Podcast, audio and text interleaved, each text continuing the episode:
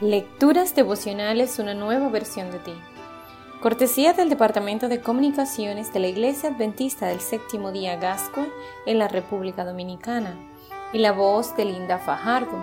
Hoy 20 de junio. Vencer el mal con el bien. Proverbios 13:5 nos enseña. El hombre justo aborrece la mentira. El malvado se hace odioso y despreciable. Es posible que ninguna generación en la historia de la humanidad haya presenciado tantas muertes violentas.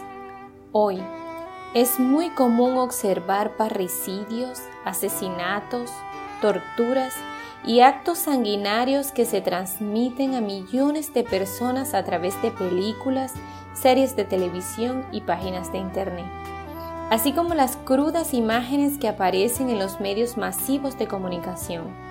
Incluso cuando vas a una juguetería, te das cuenta de los alcances de la cultura de la violencia por la gran cantidad de productos bélicos que se ofertan. La cultura, donde la muerte aparece como espectáculo, favorece la brutalidad al descubierto, la crueldad y la barbarie.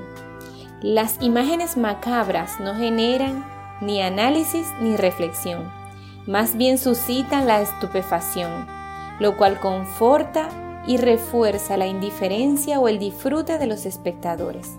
Además, el hábito de contemplar la maldad tiende a acomodarnos a la crueldad y a creer que la compasión ante el sufrimiento es una manifestación de debilidad.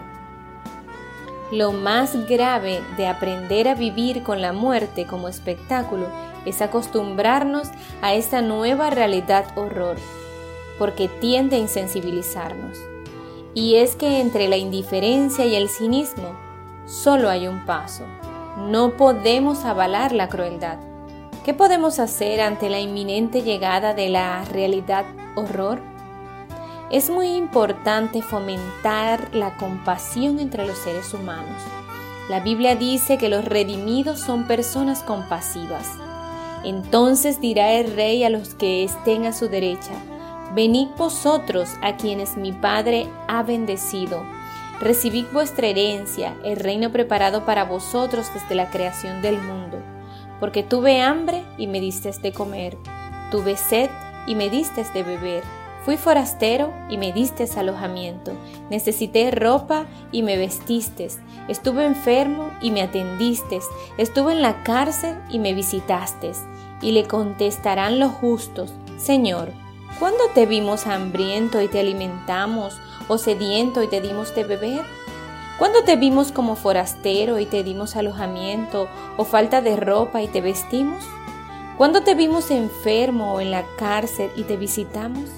El rey les responderá, os aseguro que todo lo que hiciste por uno de mis hermanos, aún por el más pequeño, a mí me lo hiciste. Mateo 25, 34 al 40. No seas indiferente a las consecuencias que el pecado ha traído a este mundo y no te conformes con destacar sus nefastos resultados. Mejor sigue el camino de la compasión y hace el bien a aquel que lo necesita. Que Dios te bendiga y tengas un lindo día.